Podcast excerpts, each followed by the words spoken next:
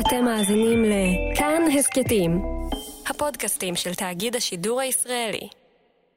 היי, אתם על חיות כיס. אני צליל אברהם, וגם את הפרק הזה אני מקליטה מהבית. לא היינו יכולים לדמיין בחיים שנקליט את כל הפרקים האלו בבית, כי בחוץ תשתולל מגפה. ולא היינו יכולים לדמיין בחיים שנהיה היום במה שנראה כמו תחילתו של מיתון כלכלי ופיננסי גדול מאוד. שמדד דאו ג'ונס ירד תוך פחות מחודש בכ-35%, שה-S&P 500 יחזור שלוש שנים אחורה, שחבית נפט תעלה פחות מ-20 דולר, ושתוך עשרה ימים יימחקו כמעט 20 טריליון דולר משוק המניות. לא יכולנו לדמיין שהציבור בישראל ימכור מניות וניירות ערך במיליארדים כל יום. אנשים שפשוט משכו את כל החיסכון שלהם מהבורסה, או עברו ממסלול מניות למסלול סולידי יותר. אף אחד לא היה יכול לצפות מפולת כזאת. או שבעצם היה מישהו שכן. הנה קטע מתוך פרק 94 של חיות כיס, ששודר בינואר 2019. For your information זה כמובן לא שם, זה יוזר בטוויטר. יוזר בטוויטר שבחודשים האחרונים לכד את עינינו כי הוא הציף לנו את הפיד בנבואות זעם מאחורי שם בדוי. עם ציוצים כמו היצור נפל בפעם הראשונה מאז יולי 2016. צמיחת הסחר הגלובלי קורסת. יונדאי עוברת להפסד עקב חולשה גלובלית. תחזיות הרווח ל-S&P 500 ירדו באחוז וחצי מתחילת השנה. או במילים אחרות, גם עם for your information, לא כיף במסיבות. אפילו בלי להבין כל מדד ומדד שהוא מדבר עליו, כל התקלות בציוץ שלו צובעת את העולם בצבעים כהים. לפי התחזיות שלו, המיתון לא רק בפתח, הוא ממש מעבר לפינה, וכל נתון שהוא מניח עליו את המקלדת שלו מוכיח את זה. ממצבת העובדים במפעל למכוניות ועד יחס החוב תוצר של סין. היי, נעים מאוד, תודה. אז מפה אתה מפיץ את הנבואות השחורות שלך. פשוט אני מספר את מה שקורה, אני לא ממציא הרי נתונים, אני ניזון מהנתונים שיש. וכרגע המצב הוא שהנתונים הם לא כל כך טובים. הפרק ההוא נקרא "האם המשבר הכלכלי כבר כאן?". שידרנו אותו לפני שנה וחודשיים, אחרי שחודש לפני כן, בדצמבר 2018, ה-S&P 500 ירד ב-8% והנסדק ב-7%. הצייצן, שאז קראו לו For Your Information, ועכשיו הוא שינה את הכינוי ל-The Real Yield, שזה העקום האמיתי או העקומה האמיתית, באנגלית זה נשמע יותר טוב, הוא היה נביא הזעם בפרק. מנהל השקעות בבית השקעות קטן, שבמשך שנתיים צייץ בלי הפסקה, עם מיליון גרפים, נתונים והוכחות, שהכתובת על הקיר והמלך הוא עירום. איטליה כנראה במיתון, על ארה"ב רואים ירידה בשוק הנדל"ן. אה, אמור להתפרסם בימים הקרובים מדד אה, מנהלי הרכש. יש את, אה, את הבנק של גרמניה, המלווה הכי גדול, של דויטשה בנק, שהוא גם כן, הוא נמצא במצב בעייתי. גם שר האוצר הגרמני אמר שהוא לא ישן טוב בלילה מהמצב של הבנק. ביום ראשון בשבוע שעבר הרמתי אליו טלפון. טוב, אז אנחנו דיברנו, מתי זה היה? לפני שנה? זה היה ב-29 בינואר 2019, כן. לפני שנה וקצת. ואתה אז חזית מפולת גדולה, והנה. היא באה, כן. אני חושב שהיא תפסה את כולם מופתעים, כמעט את כולם מופתעים. הכל התחלו. אותי זה תפס פשוט העוצמה, אני לא, לא ציפיתי לכזאת עוצמה. עוצמה שתוך 20 יום נמחקו 17 טריליון דולר, אבל תמיד אומרים שכל פעם זה שונה. אבל הכתובת הייתה על הקיר. נריל יילד לא מרואיין כאן בתור גורו השקעות. אנחנו לא אומרים שהוא נביא, שהוא ראה משהו שאחרים לא, אנחנו לא יודעים. אנחנו מדברים איתו כי הרבה מנהלי השקעות שמתראיינים מנסים להרגיע את הציבור, וזה חשוב. אבל צריך לזכור שיש להם אינטרס. האינטרס הוא שאנשים לא ימשכו את הכסף שלהם. לדריל יילד אין ממש אינטרס כזה. אנחנו מראיינים אותו כי כמו מנהלי השקעות אחרים, הוא נמצא במובן מסוים בחזית של המשבר הפיננסי. מנהלי השקעות לא רואים חולים ולא מסתכנים בהידבקות, אבל הם הראשונים שרואים את הירידות האדומות בשווקים, שמיליארדים נעלמים להם כהרף עין, שמתקשרים אליהם לקוחות מבוהלים ואומרים להם, תעשו משהו עכשיו. איך נראית העבודה שלך עכשיו? אתה בא בבוקר ומה? לחץ, מלא לחץ. אה, יש שם על המסך, אה, הדוחות הכספיים עכשיו כרגע לא מעניינים, גם הנתונים הכלכליים שמתפרסמים לא, לא רלוונטיים, כי הקורונה פשוט מייתרת את כל הדוחות, את כל זה, כי זה בכלל, היא משנה סדרי עולם בכלל. זאת אומרת, הדוחות שמפורסמים היום לא מעיטים על מה שיהיה ברבעון הבא והובעתי, זה ברור שזה יהיה רע. מה, לא קראתם אותם? אתה קורא אותם, אבל זה לא רלוונטי. גם הנתונים הכלכליים שמתפרסמים, המכירות הקמעונאיות בגרמניה, זה לא מעניין, כי מבינים שבפברואר, ומה שהתפרסם בפברואר ובמרץ ובאפריל יהיה, יהיה קטסטרופה. אתה רואה כל מיני בעלי השקעות ופרשנים וכלכלנים ואומרים, אל תהיו בפאניקה, אל תמכרו, אל תמכרו, אל תמכרו. ואני אומר לעזאזל, איך אתם יכולים להגיד את זה ללקוח? כשהלקוח מסתכל על הבנקים המרכזיים וקובע מדיניות, שהם מתנהגים בפאניקה, מתנהגים בפאניקה רבתית, זאת אומרת, אני לא יכול לבוא בתלונות לאלה, לאלה שזורקים מניות ב-8, 10, 12 ואפילו 20 אחוז. אבל מצד שני זה, זה מעניין, זו תקופה שאני שנים בשוק, לא זוכר כזאת תקופה. זו ההצגה הכי טובה בעולם. אתה יושב, אתה רואה, פתאום אתה רואה את הפד, חותך לך ריבית, ואז השווקים עולים, ואז אתה אומר, מה הם צריכים, מה פתאום הם עולים? הם צריכים לרדת, כי הוא בהיסטריה. ואחר כך המדדים יורדים, ואחר כך אתה רואה את, בנק, אה, את הבנק המרכזי של אירופה, אומנם לא חותך ריבית, אבל עושה קיווי, ואז אתה רואה את הבנק הקנדי חותך, ואז אתה רואה את, ואז אתה רואה את כל ה... זה מטורף. זו תקופה שבאמת יהיה הרבה מה לספר לנכדים בתקופה הזאת. ושימו לב לזה, המניות הן אפילו לא הבעיה הכי גדולה. אה, החשש הכי גדול זה שזה מחלחל לשוק החוב. וברגע שזה מחלחל לשוק החוב, זה כבר, אה, זה כבר אופרה אחרת לגמרי. זה... מה, לאג"חים כאילו? כן, לאג"חים, לאשראי, לפשיטות רגע של חברות. זה החשש. ואז כאילו גם ההשקעות הבטוחות הן כבר... אה, כן. לא בטוחות. לא בטוחות, כן, כי... גם סולידיות, כאילו. כן, כן, כן, את רואה אגרות חוב בדירוגים מאוד גבוהים, זורקים אותם כמו מניות. The real yield מתייחס לכך שבדרך כלל יש קשר הפוך בין מניות, שנחשבות להשקעה מסוכנת, לבין אגרות חוב, שהן בטוחות וסולידיות יחסית. כשמשקיעים נפטרים ממניות, הם קונים אגרות חוב, בטוחות יותר. אבל עכשיו קורה משהו אחר, אגרות החוב או האג"חים מתרסקות גם הן. למעשה אנחנו מגיעים למשבר הזה בצורה הכי, הכי, הכי, הכי גרועה שאפשר להגיע, שהמערכת החיסונית שלנו שלנו, של הכלכלה העולמית, היא חלשה ביותר, כי היא, היא תופסת את כל החברות ממונפות, כמו שהן לא היו בחיים. ממונפות זה אומר שחברות לקחו הלוואות, ואת הכסף שהן לוו הן השקיעו בעוד פעילות כלכלית. אם למשל שמעתם את הפרק שלנו על נטפליקס, אז זו דוגמה טובה. נטפליקס יוצרת תוכן, מכניסה כסף, ולובה עוד יותר כסף כדי ליצור איתו עוד יותר תוכן. על התוכן הזה היא מרוויחה כסף, ואז היא לובה עוד כדי להתרחב עוד. כל הפעילות הכלכלית שלה תלויה בכך שההכנסות ימשיכו להגיע. וזו הסיבה שאיגרות החוב צונחות עכשיו. אם לא בטוח שהחברות האלה יוכלו להחזיר את החוב, ההשקעה בהן נעשית מסוכנת. וברגע שיש האטה אפילו קטנה, זה הקטסטרופה, זה גם מה שמסביר את ההתנהגות של הבנקים המרכזיים, שהם בלחץ היסטרי מהדבר הזה. הם מתערבים, הם, הם מזרימים לבנקים מאות מיליארדים של דולרים, הבנקים מצידם עוצרים את ההלוואות, הם לא נותנים הלוואות כי הם מפחדים לתת הלוואות, להסתכל על מחירי הבנקים. מחירי הבנקים חזרו אפילו יותר גרוע מדצמבר 2018. הם ירדו... המניות של הבנקים? המניות של הבנקים, כן. הם פשוט נחתכו, וברגע שהן נחתכות הבנקים לא, לא ששים אה, לתת הלוואות. יש, יש אינדיקציות לא טובות משוק האשראי, ממש לא טובות.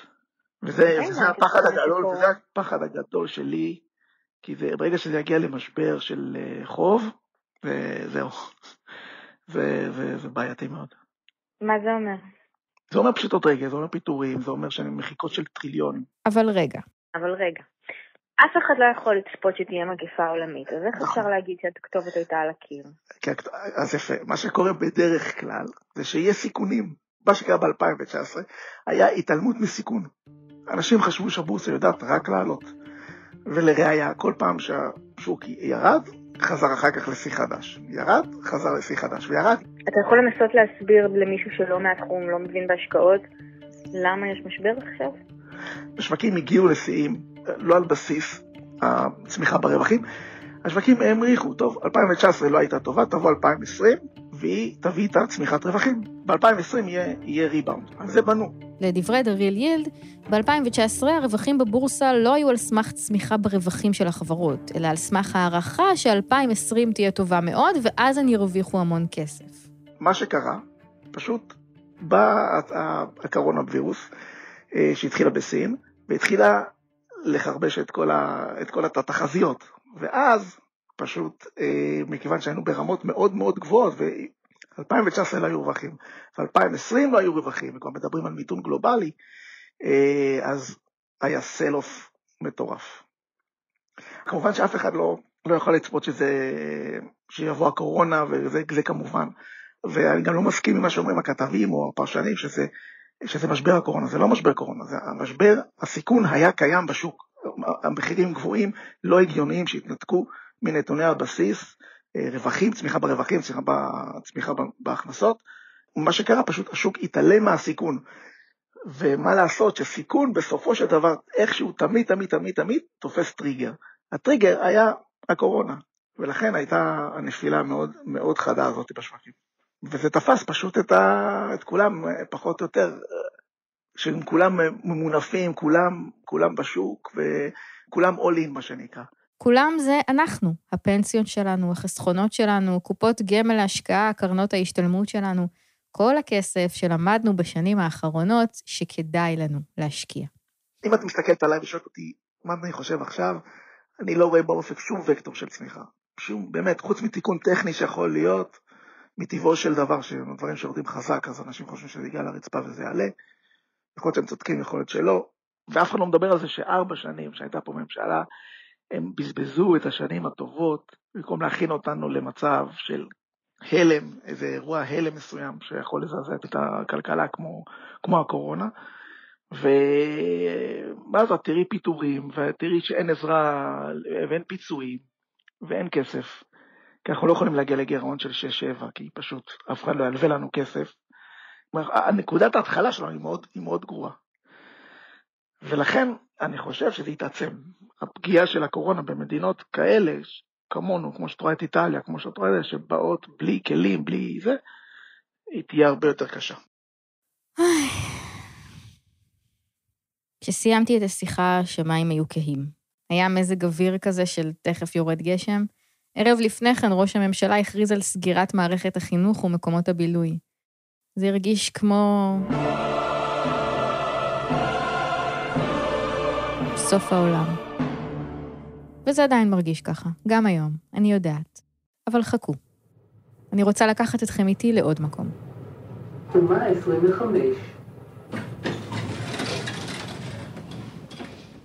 ביום שני לפני שבוע, בבוקר חם ומואר, בקומה 25 של בית ההשקעות פסגות, בחדר ישיבות הצופה אל הים עם חלונות פתוחים, כשאנחנו יושבים במרחק של שני מטר בינינו, פגשנו את גת. גת מגידו, אני סמנכ"ל השקעות בבית ההשקעות פסגות, מנהלת ההשקעות הראשית של פסגות גמל ופנסיה. הבניין של פסגות היה חצי ריק. חצי מהעובדים נשלחו לעבוד מהבית, ומאז שהיינו שם, 70 אחוז נשלחו לעבוד מהבית. באופן מפתיע, חדר המסחר דווקא היה ריק, כי חצי מהסוחרים פשוט עבדו מהבית. וזו מערכת המסחר, מכניסים פה את השם לקוח, אה, שנותן את ההוראה, ובעצם אה, מבצעים את הפעולה. מפה גת והצוות שלה מנהלים 75 מיליארד שקל, כספי פנסיה וקרנות נאמנות, ששייכים למיליון עמיתים שמשקיעים בפסגות. ולכאן אנשים מתקשרים ואומרים, תמכרו. תמכרו, תעברו למזומן, תעבירו אותי למסלול אג"ח, תורידו מניות, חלקם ממש מושכים, כן. גת מודה שאין תוכנית מגירה, למקרה של מגפה עולמית. לה אין, והיא לא חושבת שיש מישהו שיש לו. קודם כל, בשגרה, כשאנחנו מנהלים את הסיכונים בתיק, אז יש לנו כל מיני תרחישי קיצון, שלפעמים יש סביבם איזשהו סיפור, לקחו את המשבר 2008, הפכו אותו נניח רוב הגופים לתרחיש קיצון, ועושים מבחני לחץ כאלה על התיק, לראות איך תגיב בכזה אירוע.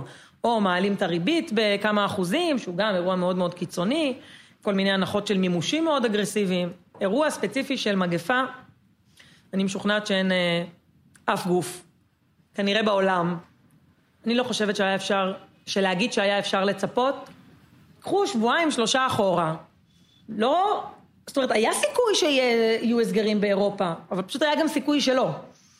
וזה לא משנה אם צפינו אותו או לא צפינו אותו, האירוע כאן. והוא קורה בזמן אמת, ואי אפשר לעשות סטופ, אם יש משהו שלא נסגר זו הבורסה. אי אפשר להגיד, אוקיי, בוא רגע נקפיא את, ה, את, את הזמן, נעצור את השעון, נלך נחשוב ונחזור. והחשיבה בזמן אמת, קבלת ההחלטות בתנאים של אי ודאות, היא הלחם והחמאה של מנהל השקעות בשגרה, ועל אחת כמה וכמה בתקופות פחות נוחות, נקרא לזה ככה. גת שמה את האצבע על כך שבשנים האחרונות המון אנשים נכנסו לבורסה והשקיעו, והרבה פעמים מתוך ציפייה שהכל תמיד יעלה, ויעלה ויעלה. האפשרות של הפסד נראתה לחלקנו מאוד תיאורטית. אצל חלק מהאנשים, החוויה שהם חווים עכשיו, זה שהם לא ציפו שהנכס יכול לרדת, אוקיי? אבל הוא יכול לרדת. וזה שהוא יכול לרדת זה בסדר, כי יבוא הרגע שהוא גם יעלה. זה מוכיח את עצמו שוב ושוב. אני לא חושבת שיש סיבה להניח שמה שהיה הוא לא מה שיהיה. אני אגיד את זה בצד החיובי, מה שהיה הוא מה שיהיה.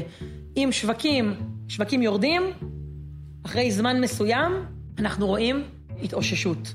ההתאוששות הזאת קורית בסופו של דבר כי אנשים יחזרו ללכת לקניון, ואנשים יחזרו לצרוך קולנוע, והם יזמינו חופשה לחו"ל. שנהיה אחרי. לפעמים קשה להסתכל על ה... אחרי ההר הזה שכרגע ניצב בפנינו ואנחנו... הוא מבהיל. אבל אתה מנסה לעלות על קצות, לעמוד על קצות האצבעות וכן להצליח לראות את מה שיהיה אחרי, ואני לא יודעת מתי הוא יגיע, תגיע התאוששות. יכול להיות שהיא תהיה איטית, יכול להיות שהיא תהיה מהירה. למי שעוד לא השתכנע, זה מה שגת אומרת ללקוחות שרוצים למכור הכל. מתישהו, יום אחד, השווקים יעלו בחזרה, ומהר. ואתם לא תהיו שם. מי שיצא עכשיו בעצם יפסיד פעמיים. מצד אחד הוא מכר בהפסד, ומצד שני הוא יקנה שוב ביוקר, אחרי שהמחירים עלו. ההשפעה של זה על החיסכון שלו לפנסיה, לפי גת, תהיה משמעותית. צריך להיות מאוד זהיר ב... בייעוץ, כי אנחנו לא יודעים, השוק יכול להמשיך לרדת ויכול להיות שהוא לא ימשיך לרדת. אנחנו מראים להם מידע אובייקטיבי לגבי זה שיש לאורך כל המשברים בהיסטוריה, הרבה פעמים מספר ימים מאוד מצומצם, שבהם השווקים עשו מהלכי תיקון מאוד חזקים, מספרים שהם פוקחי עיניים, וכשאתה לא נמצא בימים האלה, אז אתה, התשואה שלך מאוד נפגעת. על טווחים של 20 שנה, אתה מוציא את העשרה ימים הכי טובים, אתה מוציא את ה-20 ימים הכי טובים, שיהיה ברור לכולנו. אנחנו לא יודעים מה הם ה-20 ימים הכי טובים, אנחנו יודעים את זה בדיעבד. ואתה מוציא את ה-30 ימים הכי טובים, 40 ימים הכי טובים, והמספרים משתנים מתשואות אה, של עשרות אחוזים חיוביות לתשואות שליליות. וזה נתון שצריך להיות לנגד העיניים של הציבור וגם של מנהלי השקעות, כדי לא להתיימר לחשוב שאפשר לצאת, לחכות על הגדר ולדעת מתי לחזור. גת בטוחה שהכל יהיה בסדר, וזה נשמע נחמד וצ'יל, אבל אני עדיין שואלת את עצמי, איך זה לקום בבוקר ולדעת שאתה הולך למשרד כדי להפסיד מיליארדים? אני בן אדם שנדרך תחת לחץ. המנגנון אצלי זה לקבל החלטות בזמן אמת, וזה משהו שהוא באמת טבוע בי. זה נהיה עוד יותר מחודד. זה מבחינתי מוציא ממני, מוציא ממני תכונות טובות. נעשה את זה מאוד מאוד אישי. אני חושבת שבטח כל הנשים המאזינות, או רובן, יכולות להתחבר ל... אני למשל מאוד אוהבת לקנות בסיילים. זו תחושה שדפקתי את המערכת, קניתי בזול. אז אה, תנסו רגע להקביל את זה לעולם הפיננסי. אני מאוד אוהבת בשבועיים האחרונים להקשיב להערכות של אנשים מה יקרה. כל מיני אנשים. יש כאלה שמעריכים שההתאוששות תהיה מהירה, ויש כאלה שמעריכים שהעולם שינה את פניו לנצח. כאלה שחושבים שאנחנו רק בתחילת העקומה, וכאלה שמעריכים שנצא מזה מצוין יחסית לעולם. והסיבה שאני אוהבת לשמוע את זה היא שבתנאים של כל כך הרבה אי-ודאות, אני מרגישה שהערכות מלמדות הרבה מאוד על האופי של המעריכים. מין מבחן אישיות כזה. איך האווירה במשרד? אה, מתוחה, אין... אה, אף אחד לא שמח. גם אם הייתי שורט לגמרי, מאה אחוז, אני לא הייתי שמח. שורט הכוונה אם הוא היה מהמר נגד השוק. אם הוא היה משקיע בצורה כזו שאם השוק ייפול, הוא ירוויח. חוץ מזה שאני הייתי עושה אולי לביתי, אבל אני מבין מה המשמעות של זה לכלכלה הריאלית. בסופו של דבר יש אנשים, יש, יש משפחות, יש משכנתות, יש, יש אנשים מאחורי זה. אתה מרגיש שהעבודה שלך חיונית. העבודה שלי, אני מרגיש שהיא חיונית, היא בסופו של דבר האנושות תדע לעמוד על הרגליים, יתנקו ממנה כל העודפים האלה, נחזור יותר בריאים.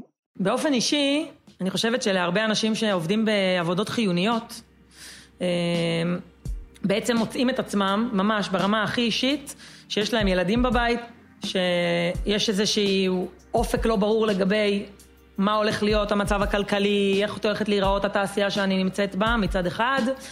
אמ, ומצד שני, האחריות המאוד גדולה הזאת שיושבת על הכתפיים, שאי אפשר להרשות שהדברים, הרעשים האלה, יסיטו אותי מהעבודה הזאת. אני חושבת שחלק מההגדרה של העבודה שלי, של האחריות שלקחתי כשקיבלתי את התפקיד הזה, היא לדעת לנהל את, המצ... את האירועים האלה. מפתיעים ככל שיהיו, קשים ככל שיהיו. ובמובן מסוים, השגרה שלי כ... כאשת מקצוע, היא לא השתנתה בהרבה. כן, העובדים שלי חלקם עובדים מהבית, כן, היה לי עובד בבידוד, אבל התהליך הוא, הוא לא שונה.